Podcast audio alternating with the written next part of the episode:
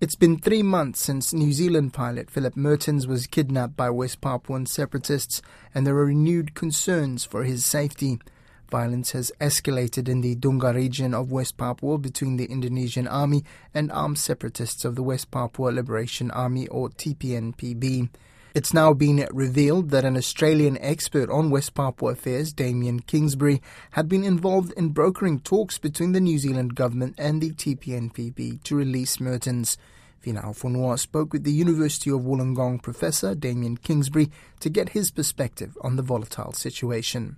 I have actually been negotiating with the New Zealand government since uh, just after Philip Mehrtens was kidnapped in February and uh, we I thought we had a constructive dialogue, but it seems that the New Zealand government was not engaging in good faith, and uh, those talks have ceased.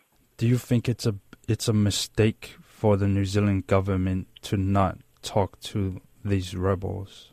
Uh, yes, I do. I mean, if they want to see Philip Mehrtens released, then uh, the only way that that's going to occur is either going to be through a military action by the Indonesian military, which could well end up um, causing very significant harm to Philip Mehrtens, uh, or, or negotiation. Now, the TPNPB has said it's prepared to negotiate, and their demands have been modified very substantially from the outset.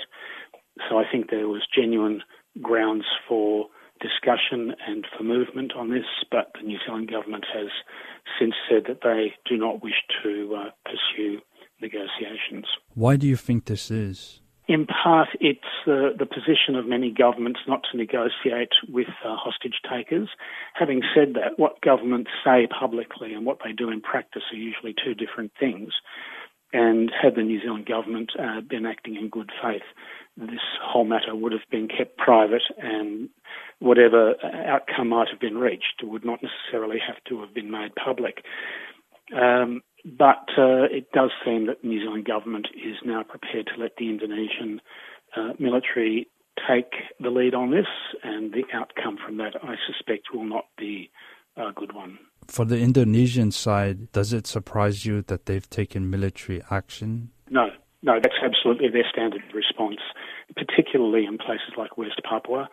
They see military responses as the default position rather than uh, trying to go through political channels. And I should say that the kidnapping of Philip Mehrtens really does is a symptom of a much deeper problem in West Papua in which uh, the Indonesian government has tried to resolve very substantial political problems through military means, and that's obviously not a method that's likely to produce a positive outcome. For the rebel side, why do you think they've resorted to taking a, a foreigner hostage, a Westerner hostage? Well, there's probably two reasons. The first of which is that Philip Mehrtens was flying for Susi Air, uh, so he was working for the Indonesians uh, to facilitate their movement into and out of West Papua, uh, and in particular into the Nduga region.